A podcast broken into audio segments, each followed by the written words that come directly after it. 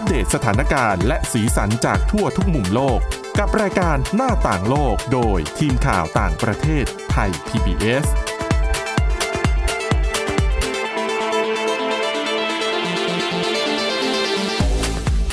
สวัสดีค่ะคุณผู้ฟังนี่คือรายการหน้าต่างโลกนะคะ เรากลับมาพบกันเป็นประจำทุกวันค่ะ ตั้งแต่วันจันทร์ถึงวันศุกร์วันหยุดนักขัตฤกษ์ก็ไม่หยุดนะคะ ก็ มาพบกับคุณผู้ฟังอย่างสม่ำเสมอในทุกช่องทางนะคะ ตราบใดที่คุณผู้ฟังเข้าถึงอินเทอร์เน็ตก็ติดตามพวกเราได้เช่นเดียวกันสำหรับวันนี้ค่ะพบกับคุณจารุพรโอภาสรัฐและดิฉันสวรักษ์จากวิวัฒนาคุณค่ะ สวัสดีค่ะอะวันนี้เรื่องแรกน่าสนใจมาก ๆ นะคะค่ะอาจจะเป็นเรื่องธรรมดาของคนทั่ว ๆ ไป แต่ว่าสำหรับในเกาหลีใต้เนี่ย เอออาจจะต้องมีการปรับความเข้าใจใช่ประชาชนกันใหม่นะคะค่ะอะอย่างนี้ถามง่ายๆ คุณจารุพรถ้าเราถามใครสักคนหนึ่งว่า เอ้ยเธอเธออายุเท่าไหร่ อืมส่วนส่วนก็แทบทุกคนแหละต้องตอบกันได้ เพราะอายุตัวเองก็ต้องรู้อยู่แล้ว ก็นับตั้งแต่วันเกิดนะคะ ค่ะอะสมมุติเกิดเกิดวันนี้เอ่อหนึ่งมิถุนายนค่ะ ก็หนึ่งมิถุนายนปีหน้าก็อายุหนึ่งเพิ่มขึ้นอีกหนึ่งอะปีใช่ง่ายใช่ค่ะๆค่ะ แต่ถ้าคุณถามคำถามนี้กับคนเกาหลีใต้ เขาจะถามย้อนกลับมาว่า คุณจะเอาวันเกิดแบบไหน เอาวันเกิดแบบเกาหลีใต้หรือเอาวันเกิดแบบสากล มันต่างกันยังไงใช่คุณคุณค่ะจารพรอธิบายได้ไหมเอ่อถ้าจากประสบการณ์การติ่งนะคะค่ะก็น่าจะเป็นเพราะว่าเขานับอายุตอนอยู่ในครรภ์คุณแม่ด้วยอืมก็เลยทำให้คนเกาหลีเนี่ย จะมีอายุมากกว่า คนทั่วไปหนึ่งปีตามแบบฉบับที่เขานับกันนะนะคะใช่ค่ะอ่าดังนั้นก็ไม่ต้องงงว่าทำไมเขาต้องถามกลับแบบนั้น เพราะว่า จริง ๆ ไม่ใช่แค่เฉพาะเกาหลีใต้นะคะ หลาย ๆ ประเทศในเอเชียตะวันออกอย่างจีนอืมอ่าฝั่งเกาหลีเหนือหรือว่าญี่ปุ่นอะไรเงี้ยคือสมัยก่อนเขาก็จะมีธรรมเนียมนับอายุคล้าย ๆ อย่างนี้ค่ะ เพียงแต่ว่าพอมันมีการทำเป็นสูจิบัตรทำเป็นใบแจ้งแจ้งเกิด หรือว่ามีการนับอายุตามหลักฐานราชการเนี่ย มันก็จะนับเหมือนกันทั่วโลกค่ะเกิดวันนี้อายุครบหนึ่งปีที่ก็คือวันเดียวกันในปีหน้าอ่าใช่ง่ายค่ะๆแต่เกาหลีใต้เนี่ยมันเกิดความสับสนเพราะว่า มันมีวิธีนับอายุสามแบบ แล้วมันสามารถใช้เป็นอายุในเอกสารที่รับรองอย่างเป็นทางการได้ด้วยสามแบบเลยเหรอคะค่ะ มันก็เลยทำให้งงอืมนะคะ แต่ต้องบอกก่อนว่าการนับอายุแบบนี้กำลังจะสิ้นสุดลงในเดือนมิถุนายนปี 2023 ปีหน้านี้เองค่ะ ซึ่งมิถุนายนปีหน้าเป็นต้นไปนะคะ ชาวเกาหลีใต้จะนับอายุตามแบบสากลง่าย ๆเลย ก็ต้องมีการปรับเกิดก็คือยึดจากวันเกิดอ่าโอเคค่ะนะคะ ทีนี้ แต่ก็ต้องมาย้อนดูกันว่าทำไมถึงมีการนับอายุถึงสามแบบอืมนะคะ ก็เอาอย่างที่บอกมันเป็นความเชื่อเขาบอกว่า อย่างที่หนึ่งคืออะเขาเชื่อว่าเด็กเนี่ยมีอายุตั้งแต่ในครรภ์มารดาแล้ว ก็คือเหมือนเริ่มมีชีวิตมาแล้วอะนะคะค่ะ ก็เริ่มนับเลย เออ แล้วสองเขาบอกว่าเหมือนกับแนวคิดของหลายประเทศในเอเชียตะวันออกเนี่ยมันไม่มีแนวคิดเรื่องค่าเป็นศูนย์ก็คือไม่มีคำว่าศูนย์มันคือเกิดมาก็คือชีวิตแล้วอ๋อ แต่เขาจะไม่นับเป็นเลขศูนย์แต่คือ ก็จะเริ่มนับที่หนึ่งหนึ่งเลย ใช่นะคะอะทีนี้ไปดูกันนะคะนับอายุสามแบบมีแบบไหนบ้าง แบบแรกง่าย ๆ แบบสากล ก็อะวันก็อะอย่างที่บอกผ่านไปเกิดหนึ่งปี อายุเพิ่มขึ้นอีกหนึ่งปีโอเคสมมค่ะติเกิดหนึ่งมิถุนายนคุณก็ฉลองวันเกิดทุกวันที่หนึ่งมิถุนายนอ่าแล้ววันนั้นคุณก็อายุเพิ่มขึ้นหนึ่งปีหนึ่งปี อันนี้ง่ายไม่ต้องอค่ะธิบายมากสองอันนี้นับแบบเกาหลีใต้นะคะก็คือ ทันทีที่คุณเกิดมาวันแรกที่เกิดอายุหนึ่งปีเลยอืมแล้วพอถึงวันที่หนึ่งมกราคม ที่มาถึงบวกไปอีกหนึ่งปี ยกตัวอย่างสมมติคุณเกิดวันที่หนึ่งตุลาคม ค่ะ คุณเกิดหนึ่งตุลาคมอายุหนึ่งปีเลยนะอืมออกมาจากท้องคุณใช่แม่ปุ๊บอูแวะปุ๊บหนึ่งหปีนึ่งขวบเลยอะค่ะแล้วพอวันที่หนึ่งมกราคมก็คือผ่านไปกี่เดือนตุลาพฤศจิกาผ่านไปสามเดือนค่ะ คุณอายุหนึ่งปีอยู่แล้ว บวกอีกหนึ่งปีหลังพ้นวันที่หนึ่งมกราคมฮะ เท่ากับตอนที่คุณอายุสามสามเดืเดืออนนคุณจะมีอายุสองปี มันเลยทำให้คนเกาหลีใต้จะมีอายุในทางเอกสารน่ะ เยอะกว่าการนับแบบสากลหนึ่งถึงสองปี แล้วอย่างนี้ถ้าเกิดว่าใครเกิด31ธันวาคมล่ะคะ ก็แจ็คพอตเลย อายุสองวันก็จะอายุสอวังปีสทันองทีวันสองปีเลยใช่โอ้โหรีบนะคะ เนี่ยค่ะนะคะนั่นคือแบบที่สองแบบที่สามค่ะ แบบที่สามเนี่ยพอเกิดมาปุ๊บเนี่ย เขายังไม่นับมันเป็นอายุ แต่เขาจะนับว่าคุณมีอายุหนึ่งขวบในวันที่หนึ่งมกราคม รอเหรอคะ ใช่ เท่ากับนะคุณอายุคุณคุณจะอายุมากกว่าคนปกติหนึ่งปี เขานับกันแบบนี้ แล้วปรากฏว่าไอ้ทั้งสามแบบเนี้ยเหมือนกับเขาอนุญาตให้เลือกได้ว่าคุณจะใช้อายุแบบไหนในเอกสารอย่างเป็นทางการ เหมือนกับบางคนอาจจะมีเป้าหมายว่า เอออยากให้ลูกแบบ มีเกณฑ์เข้าเรียนเร็วๆ หรืออาจจะเกี่ยวกับเกณฑ์การการต้องเป็นทหารอืม หรืออะไรอย่างเงี้ยก็ค่ะแล้วแต่ว่าคือเลือกได้อะว่าจะเอาเกณฑ์อายุแบบไหน แล้วอย่างนี้ ถ้าเกิดว่าตอนเกิดคุณพ่อคุณแม่จิ้มให้หนึ่งแบบค่ะ แล้วโตขึ้นเนี่ย เราก็ต้องนับอย่างนั้นไปเรื่อยๆเลยอยู่ดีเราไปสามารถเปลี่ยนได้อันไหมเนี้ยคะดิฉันไม่มั่นใจอ๋อแต่ในวันแต่ในเดือนมิถุนายนที่กำลังจะมาถึงในปีหน้าค่ะ ทุกคนสามารถกลับไปใช้การนับอายุแบบสากลได้ อืมนะคะ ค่ะก็อย่างที่บอกว่า เกาหลีใต้น่าจะเป็นประเทศเดียวในโลกมั้งที่เอาระบบการนับแบบดั้งเดิมอะมาใส่ในเอกสารทางราชการ มันก็เลยทำให้เกิดความสับสนอืมเอาอย่างเวเวลาที่ต้องไปติดต่อประสานงานกับต่างประเทศอย่างเงี้ยใช่ค่ะนับอายุในไงมันก็งงสิ ก็คงจะยืนเถียงกันหน้าเคาน์เตอร์ค่ะแบบงงๆอะนะคะใช่นะคะ ก็ยกเลิกไปแล้วค่ะคือจริง ๆ แนวคิดที่จะยกเลิกไอ้วิธีการนับอายุแบบเกาหลีใต้เนี่ยนะคะ มันมีมานานแล้วแต่ว่ามันทำไม่สำเร็จ นะคะ แต่มาสำเร็จในยุคของยุนซอกยอลประธานาธิบดีคนปัจจุบันเนี่ยแหละค่ะค่ะคือเขาประกาศเรื่องนี้ตั้งแต่ช่วงที่หาเสียงแล้วว่าถ้าชนะเลือกตั้ง เขาจะยกเลิกอืมนะคะไอ้กฎหมายแบบนี้ก็คือกำหนดให้ทุกคนต้องนับอายุแบบสากลค่ะ ซึ่งก็ผ่านการลงมติไปแล้วเรียบร้อยฉลุยนะคะค่ะแล้วพอประกาศลงมติเสร็จอะไรเนี่ย ผ่านกระบวนการเรียบร้อย ก็จะมีผลหลังจากนั้น 6 เดือน มันก็จะไปตรงกับมิถุนายนปีหน้าพอดีอืมนะคะค่ะแล้วก็ในส่วนของประชาชนเองค่ะ มีการสำรวจความคิดเห็นของหลายสำนักนะคะ ผลโพลส่วนใหญ่ค่ะ 70-80%ของผู้ตอบแบบสอบทานบอกว่าเห็นด้วย อยากจะให้ยกเลิกไปซะเพราะว่ามันทำให้ชีวิตวุ่นวายยุ่งเหยิง และบางคนอาจจะมองว่ามันไม่ยุติธรรมด้วยอ๋อเพราะว่าอะถ้าหากอายุมันห่างกันแบบ ไม่กี่วันไม่กี่เดือนแต่ว่าเฉียดฉิวแต่มันไปคาบเออเกี่ยวพอดีค่ะกลับกลายเป็นว่าเราอายุน้อยกว่าแล้วโดนขกสับอย่างเงี้ยใช่ไหมคะอ่าอาจจะเรื่องสิทธิ์ต่างๆ เช่นสิทธิ์ในการเรียนหนังสืออสิทธิ์ในการเลือกตั้งอะไรค่ะแบบเนี้ยนะคะ แล้วก็เขาบอกว่ายิ่งในช่วงโควิดที่ผ่านมาเนี่ยสับสนมาก เพราะโควิด -19 เนี่ยเขาก็จะมีข้อกำหนดว่า คนอายุระหว่างนี้ถึงระหว่างนี้ ฉีดวัคซีนยี่ห้อนี้ได้ยี่ห้อนี้ไม่ได้อ๋อทีนี้พออายุของเกาหลีมันสับสนเนี่ยมันก็เลยมั ทำนให้ไอมาตรการเรื่องการฉีดวัคซีนมันก็สับสนตามไปด้วย ใช่ค่ะนะคะเพราะว่าบางคนนับอายุเกินก่อนหน้าไปแล้ว แต่จริงอืมๆทางกายภาพร่างกายเราจริงๆเนี่ยมันยังไม่ถึงเกณฑ์ค่ะจะทำยังไงดีนะคะอืมอะก็เดี๋ยวรอดูนะคะมกราอ่ามิถุนายนปีหน้าค่ะความสับสนเรื่องนี้ก็จะหายไปนะคะอะมีเกล็ดเล็กเกล็ดน้อยนิดนึงนะคะเขาบอกว่า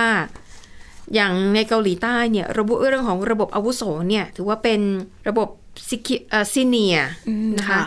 เป็นระบบที่เขาให้ความสำคัญมากค่ะคือคนที่อายุน้อยกว่าต้องให้ความเคารพกับผู้ที่อายุมากกว่าอืมแล้วก็เรื่องของการใช้คำพูดคำจาเนี่ยก็จะแตกต่างกัน มีระดับในค่ะการอันนี้ก็ใช้นะคะอาจจะคล้ายๆเมืองไทยนะคะ เวลาเราพูดกับคนที่อายุมากกว่าเราอืมการไหว้การลักษณะท่าทางในการสื่อสารกับคนคนนั้นเนี่ย มันก็จะแตกต่างกับกับการที่เราสื่อสารกับคนรุ่นเดียวกัน หรือคนที่อายุน้อยกว่าค่ะ นะคะ แล้วก็บอกว่าแต่ว่าในเกาหลีใต้เนี่ย ให้ความสำคัญกับเรื่องนี้อย่างจริงจังมากอืมในทุกสังคมค่ะไม่ว่าจะเป็นสังคมการทำงาน สังคมของเพื่อน สังคมของครอบครัว ดังนั้นเนี่ยหลายคนเลยยังยังไม่ค่อยอยากให้มีการยกเลิกไอ้รูปแบบการนับอายุแบบนี้ เพราะเขาบอกว่ามันสะท้อนถึงขนบธรรมเนียมเดิมของชาวเกาหลี เราไม่ควรจะละทิ้งมันไปอะไรแบบเนี้ย นะคะแต่บางทีก็อย่างที่บอกบางคนเขาก็นับมาอีกเกณฑ์หนึ่งอย่างเงี้ยค่ะอาจจะรู้สึกค่ะว่าโดนเอาเปรียบก็ได้เนาะนะก็นับให้มันง่าย ๆ ไปใช่ค่ะนะคะชีวิตมันยุ่งยากพอแล้ว บางคนเผลอๆปัจจุบันอายุสัก 21 ค่ะ มีการรีกันใหม่ก็อาจจะเหลือสัก 19 20 ก็ได้นะคะก็เด็กลดลงไปไปอีกอย่างน้อย 1-2 ปีนะคะอืมอะนั่นก็เป็นเรื่องความวุ่นวายนะคะค่ะของระบบการนับอายุในเกาหลีใต้ค่ะอะไปต่อกันที่อีกเรื่องหนึ่งอันนี้ก็น่าสนใจนะคะค่ะ เป็นเรื่องของภาวะวิตกกังวลหรือว่าความเครียด ซึ่งปัจจุบันนี้เราเห็นข่าวแล้วเราก็รู้สึกว่ามีคนเป็นภาวะเครียดหรือว่าวิตกกังวลมากขึ้น ใช่ค่ะ ก็เลยต้องบอกก่อนอย่างที่คุณสวรักษ์บอกไปปัจจุบันค่ะถ้าเกิดว่าเราสังเกตเนี่ยเหมือนแม้กระทั่งคนรอบตัวใกล้ๆเราเนี่ยก็อาจจะเป็นผู้ป่วยที่อยู่ในภาวะความวิตกกังวล ได้นะคะค่ะก็เลยทำให้นักวิทยาศาสตร์ พยายามค่ะศึกษาหาหนทางการรักษาแล้วก็การบำบัดทางเลือก นอกเหนือจากการใช้ยาออกมา ซึ่งล่าสุดทีมวิจัยชาวอเมริกันเขาก็ได้เผยแพร่ การศึกษาค้นพบนะคะว่า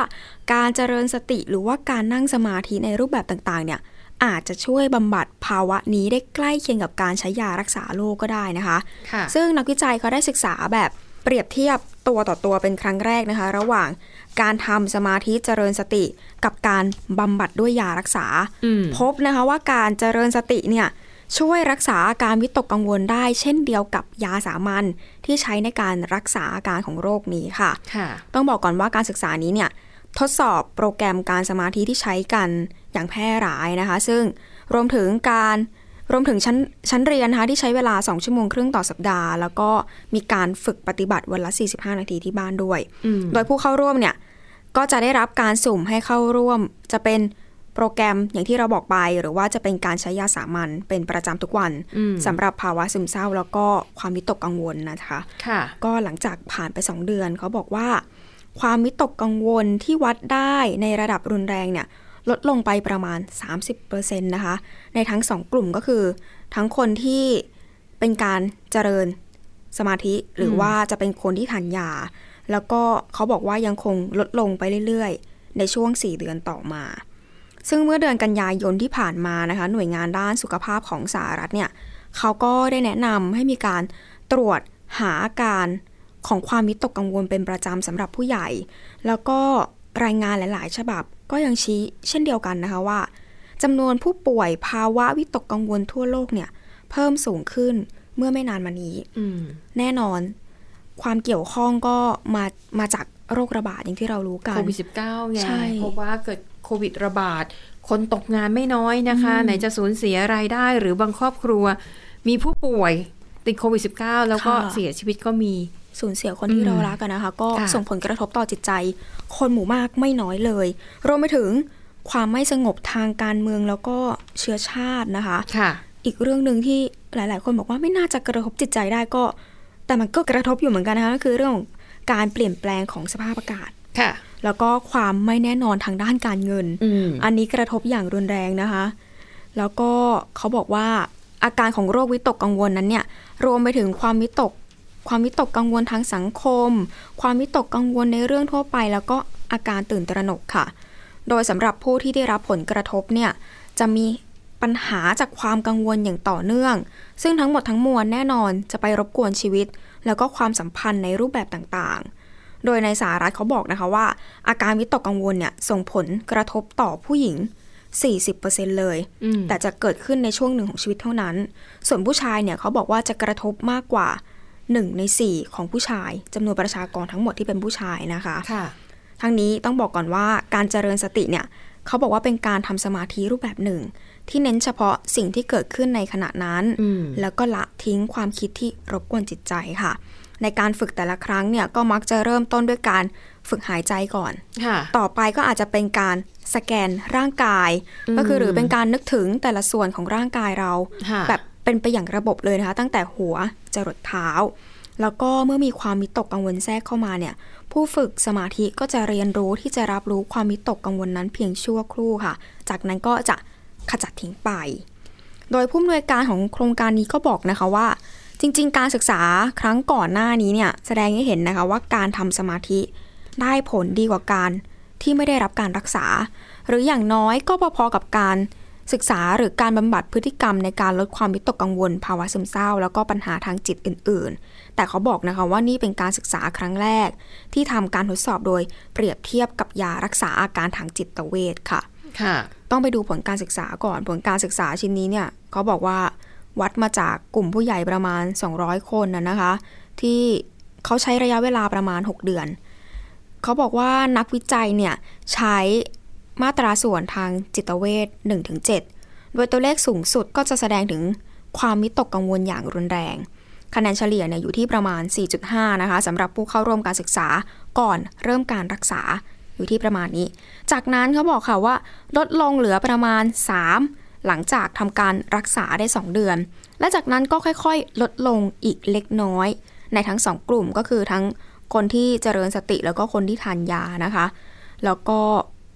ค่อยๆ ลดลงในช่วง 3-6 เดือนต่อมา ซึ่งผลการศึกษาชิ้นนี้ก็ชี้เห็นนะคะว่า ผู้เข้าร่วมเนี่ยมีอาการดีขึ้นอย่างเห็นได้ชัดค่ะ อีกคนหนึ่งที่เขาก็เป็นนักจิตวิทยาถึงแม้ว่าจะไม่ได้มีส่วนเกี่ยวข้องในการศึกษานี้ แต่เขาก็บอกนะคะว่าเนี่ยเป็นการยืนยันอีกครั้งนะคะ ว่าการฝึกสติเนี่ยมีประโยชน์อย่างไรค่ะหากว่าได้รับการฝึกอย่างมีประสิทธิภาพนะคะค่ะอีกคนหนึ่งก็เป็น จิตแพทย์เหมือนกันอยู่ที่นิวยอร์กเขาบอกว่า การบำบัดด้วยการเจริญสติเนี่ยมักจะได้ผลดีที่สุดสำหรับผู้ป่วยที่มีความวิตกกังวลเล็กน้อย ซึ่งโดยปกติเนี่ยเขาก็มักจะสั่งยาให้กับผู้ป่วยที่มีความวิตกกังวลในขั้นรุนแรงอืมเพราะว่าอาจจะเป็นกลุ่มคนไข้ที่ ไม่สามารถควบคุมหรือว่ายับยั้งความรู้สึกตัวเองได้มากพอแล้วนะคะ ซึ่งเขาก็ตั้งข้อสังเกตด้วยค่ะว่า หลาย ๆ คนมักจะรู้สึกว่าไม่มีเวลาเลยสำหรับการต้องมานั่งทำสมาธิ โดยเฉพาะการฝึกแบบตัวต่อตัวนะคะ แต่เขาบอกว่าแต่สำหรับการฝึกสมาธิเจริญสติแบบออนไลน์ หรือว่าการฝึกจิตผ่านแอปพลิเคชันในโทรศัพท์มือถือเนี่ยจะให้ผลลัพธ์ที่ไม่เหมือนกัน หรือไม่อย่างไรนั้นเนี่ยก็ยังไม่มีการศึกษาในเรื่องนี้ แต่ก็คาดหวังว่า น่าจะมีการศึกษาออกมาเผื่อใครที่อาจจะได้เปลี่ยนความคิดว่าไม่มีเวลาเลยเหมือนกับค่ะว่า อาจจะมองว่าเรื่องนี้ดูเป็นเรื่องไม่สำคัญ อาจจะลองหันมาเปลี่ยนใจแล้วก็ลองเริ่มดูอะค่ะอืมค่ะ แต่ต้องบอกเลยนะคะว่าสำหรับบางคนเนี่ยการทำสมาธิหรือว่าการเจริญสติ ถ้าถ้าถ้าบางคนไม่รับนี่ก็ทำไม่ได้เลยนะอืมคือแม้จะบอกว่าฟังดูเหมือนง่าย ค่ะอะนั่งสมาธิทำจิตให้ว่าง อย่าคิดอะไร มันยากตรงอย่าคิดอะไรเนี่ยใช่ค่ะยิ่งจังหวะที่เราเงียบนะคะค่ะเรื่องทุกเรื่องในชีวิตจะ โอ้โหอ่าใช่พรังพรูเข้ามาในความคิดเราหมดค่ะเลยสรุปสติแตกค่ะสำหรับบางคนการทำสมาธินี่เป็นเรื่องยากนะคะอืมอย่างบางคนเนี่ยบอกว่า ให้อยู่เฉยเหมือนเด็กสมัยเนี่ยเห็นไหมอ๋อเวลาเขาลงโทษเด็กเขาก็จะไม่ไม่ไม่ใช้ความรุนแรงคือจะไม่ตีเหมือนสมัยค่ะก่อน แต่ก็จะใช้วิธีให้เด็กเข้ามุม ก็คือให้เด็กไปอยู่ห้อง แล้วก็หันหลังสรุปทรมานมากกว่าโดนตีนะคะน่ะดิฉันไม่แน่ใจว่าเด็กจะรู้สึกยังไงเนาะถ้าเทียบกับถูกโดนตีไม่รู้ว่าแบบไหนมันทรมานกว่ากันนะนะคะ แต่มันก็สะท้อนเห็นว่าเออปัจจุบันเนี้ยโลกให้ให้ความสำคัญกับการเอ่อเยียวยาตัวเองอืมการทำสมาธิการเจริญสติเนี่ย ก็เป็นคำแนะนำจากหลายคนที่บอกว่าถ้าเวลากลุ้มใจหรือว่าเครียด หรือรวมโดยเฉพาะยิ่งคนที่ มีอาการเจ็บป่วยค่ะเอ่อเช่นอาจจะเป็นอาการเจ็บป่วยที่มันเรื้อรัง และรุนแรงเอ่ออาจจะรักษาให้หายขาดไม่ได้ ต้องประคองอาการไปเรื่อยๆค่ะก็จะแนะนำว่าให้คนไข้เนี่ยลองทำสมาธิอืมเพราะก็เชื่อว่ามันก็จะช่วยเยียวยาร่างกาย ช่วยปรับสมดุล เหมือนถ้าเกิดว่าค่ะเป็นการเยียวยาจิตใจในขั้นเบื้องต้นก่อน ถ้าจิตใจดีค่ะร่างกายก็น่าจะดีขึ้นไปด้วยอย่างเงี้ยนะคะใช่เพราะว่า ดิดิฉันน่ะเคยไปสัมภาษณ์คุณหมอที่รักษาผู้ป่วยโรคเอสค่ะแล้วก็อย่างมะเร็งเนี่ยนะคะ คุณหมอเนี่ยยืนยันเลยนะคะว่าเรื่องของความเครียดเนี่ยเป็นปัจจัยสำคัญนะคะเอ่ออย่างผู้ป่วยเอสเนี่ยทุกวันนี้เรามียาที่ถ้าหากว่าผู้ป่วยทานยาอย่างสม่ำเสมอก็สามารถใช้ชีวิตเหมือนคนปกติทั่วไปได้ค่ะเผื่อๆอายุยืนยาวกว่าคนปกติอีกอืมนะคะ แต่คุณหมอบอกว่าถ้าหากใครมีความเครียดนะ อาการมันจะกำเริบขึ้นมา ทันทีมันเห็นผลได้ชัดมากๆ ดังนั้นถ้าหากคนไข้เนี่ยฝึกจิตตั้งสมาธิพยายามปล่อยวางอืมแล้วก็มันจะช่วยได้นะคะ แล้วก็อะถ้าบางคนยอมเปิดใจแล้วก็ศึกษาธรรมะเนี่ยบางคนว่า พอฟังธรรมะเนี่ย บางประโยคอาจจะฟังแล้วเหมือนกับหลุดพ้นเลยเหมือนกับปลงได้เลยไอสิ่งที่กลุ้มอกกลุ้มใจมาตั้งนานเนี่ย มันก็จะหายเป็นปลิดทิ้งเพราะว่าปรับทัศนคติของตัวเองอืม นะคะอะ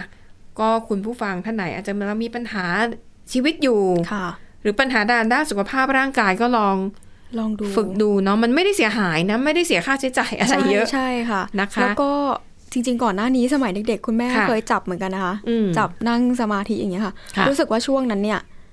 เป็นช่วงที่สมอง ค่อนข้างไหลลื่นอืมรู้สึกว่าเป็นสมองที่พร้อมที่จะเรียนรู้อะไรใหม่ค่ะๆอยู่เสมอเออแต่ช่วงนี้ก็ผิดที่ตัวเองด้วยแหละค่ะที่ไม่ค่อยดูแลตัวเองเพราะฉะนั้นก็ค่ะเป็นสิ่งที่ดีที่ก็อยากแนะนำต่อเหมือนกันแต่อย่างที่ฉันเนี่ยเวลาฝึกฝึกทำเนี่ยไม่ค่อยสำเร็จเพราะว่าจะหลับก่อนทุกที เงียบๆเพลินๆนะคะใช่แล้วเขาจะนับอะหายใจเข้าพูอ๋ดอหายใจออกทำไปทำมาก็จะหลับ พุทธแล้วก็กับโทภาพตัดไปเลยนะคะค่ะ ก็เลยไม่รู้ตกลงสมาธิที่แท้จริงเนี่ยมันคืออะไรเพราะว่าจะหลับก่อนทุกครั้งนะคะอืมค่ะอะปิดท้ายค่ะ ไปดูเรื่องราวของยูเครนกันหน่อยทราบกันดีนะคะว่าช่วงเดือนที่ผ่านมาเนี่ยถูกโจมตีหนักมาก เพราะว่ารัสเซียเนี่ยมุ่งโจมตีไปที่ระบบสาธารณูปโภค แล้วก็มาโจมตีเอาช่วงฤดูหนาว ซึ่งยูเครนเวลาหนาวเนี่ยหนาวแบบติดลบเลยนะคะค่ะมันก็เลยทำให้ พอไม่มีไฟฟ้า ไม่มีน้ำประปามันก็ลำบาก แล้วช่วงอากาศหนาวๆสิ่งที่ต้องการก็คือ ระบบทำความร้อน ก็ไม่มีอีก เพราะว่าพวกนี้มันต้องใช้พลังงาน แล้วก็ต้องใช้พลังงานเยอะด้วยค่ะนะคะ หลายชาติก็บอกว่ารัสเซียเนี่ยกำลังใช้ฤดูหนาวเป็นอาวุธ เพื่อทำให้ยูเครนเนี่ยยอมแพ้ค่ะนะคะ ก็ล่าสุดค่ะเออโวโลดีมีร์ เซเลนสกีประธานาธิบดีของยูเครนนะคะ ก็ กล่าวในเวทีการประชุมกับอ่ากลุ่มสหภาพยุโรปนะคะ ร้องขอสิ่งหนึ่งนะคะ นั่นก็คือหลอดไฟ 50 ล้านดวง แต่ว่าหลอดไฟขอเป็นค่ะหลอดไฟแบบ LED นะคะอืมเพราะว่าอย่างที่ทราบว่ายูเครนเนี่ยมีปัญหาไฟฟ้าหนักมากในช่วงนี้ค่ะ ตอนเนี้ยเขาใช้พลังงานจากเครื่องปั่นเครื่องให้กำเนิดไฟฟ้า ก็น่าจะใช้พลังงานจากน้ำมัน มันก็คือเทน้ำมันลงไปแล้วก็ให้เครื่องปั่นแบบ มันทำงานกึกกึกๆๆนะคะค่ะและเครื่องปั่นไฟฟ้าแบบนี้เนี่ยก็ต้องใช้ในยามจำเป็นเท่านั้นอ่าอย่างโรงพยาบาลเนี่ยเป็นสถานที่จำเป็นเขาก็จะมีไฟฟ้า มีเครื่องให้กำเนิดไฟฟ้า แต่ก็ต้องใช้อย่างอย่างระมัดระวังมากๆค่ะนะคะเอ่อการผ่าตัดอะไรที่ยังไม่จำเป็นเนี่ยที่เลื่อนได้เลื่อนไปก่อน ก็คือเก็บไว้สำหรับผู้ป่วยฉุกเฉิน ผู้ป่วยที่มีอาการรุนแรงเท่านั้น ในส่วนของประชาชนค่ะ เขาก็จะมีศูนย์แบบ เป็นพื้นที่ส่วนกลางอะ่ะ แล้วก็อะใครอยากจะชาร์จมือถือ ชาร์จเข้าของที่จำเป็นก็ต้องไปที่จุดนั้นมารวมตัวกันใช่แล้ววันหนึ่งก็มีการจำกัดเวลาด้วยนะค่ะเอ่อวันหนึ่งเนี่ยก็จะแบบอะไฟฟ้าจะเปิดให้ใช้ไฟฟ้าแบบปกติทุกบ้านทุกเมืองนะสองวันละสามชั่วโมงอะช่วงนั้นใครจะชาร์จไฟใครจะต้มน้ำร้อนใครจะทำอะไรก็ทำกัน หมดเวลาแล้วก็ก็ไม่มีไฟฟ้าใช้ค่ะนะคะ ดังนั้นค่ะ เซเลนสกี้เนี่ยก็เลยบอกว่าจะขอรับบริจาคหลอดไฟแบบ LED 50 ล้านดวง เพื่อเอาไปแทนที่หลอดไฟชุดเก่าที่มันไม่ได้ประหยัดไฟ LED เนี่ยนะคะ ทราบกันดีว่ามันให้แสงสว่างมากแล้วก็แต่ว่ากินไฟเนี่ย กินไฟน้อยนะคะ กินไฟเพียงแค่ประมาณเอ่อ40%เท่านั้นอืมนะคะเซเลนสกี้ก็เลยขอหลอดไฟแบบนี้เพื่อค่ะที่จะเอามาเปลี่ยนใหม่ ในประเทศ เพื่อที่จะได้แบบช่วยประหยัดพลังงาน ให้มากขึ้นไปกว่านี้อีกค่ะนะคะเบื้องต้นค่ะอืมสหภาพยุโรปก็รับปากแล้วนะคะ ว่าจะส่งไปให้ 30 ล้านดวง โอ้เกินเกินครึ่งเลยนะคะ ใช่นะคะ แต่ว่าเหลือโควต้าอีก20 ล้านดวงก็เดี๋ยวค่อย ๆ ดูไปว่าจะมีประเทศไหนหรือว่ามีหน่วยงานไหนนะคะ ที่พร้อมจะส่งมอบหลอดไฟแบบ LED ไปให้กับยูเครนนะคะ อะนี่ก็เป็นสถานการณ์ความคืบหน้าเอามาเล่าสู่กันฟังค่ะ และทั้งหมดนี้ก็คือเรื่องราวในรายการหน้าต่างโลกนะคะ ขอบคุณคุณผู้ฟังสำหรับการติดตาม วันนี้หมดเวลาแล้วค่ะ เราสองคนและทีมงานลาไปก่อนพบกันใหม่ตอนหน้า สวัสดีค่ะ สวัสดีค่ะ Thai PBS podcast. View the world via the voice.